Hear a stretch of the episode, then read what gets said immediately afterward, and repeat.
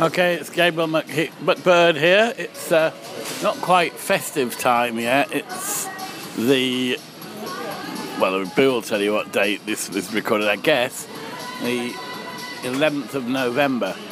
I'm in a McDonald's after having tried a Big King in Burger King, uh, but this is flavoured with chicken rather than um, uh, rather than beef. And the only thing that's really good about the chicken king, um, Big King that I can really say is that it's got pickles in it and it's big. For 1.99, it's a big whack.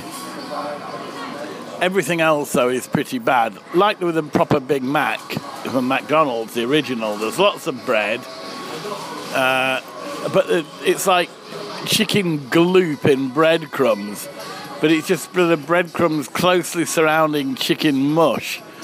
Very low quality, in my humble opinion.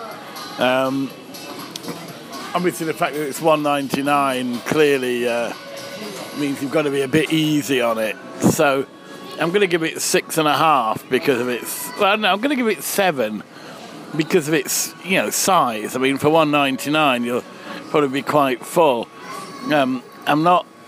You know, I know I'm going to be bursting after checking out the Big Mac as a direct comparison. So uh, I'll eat it and let you know what I think.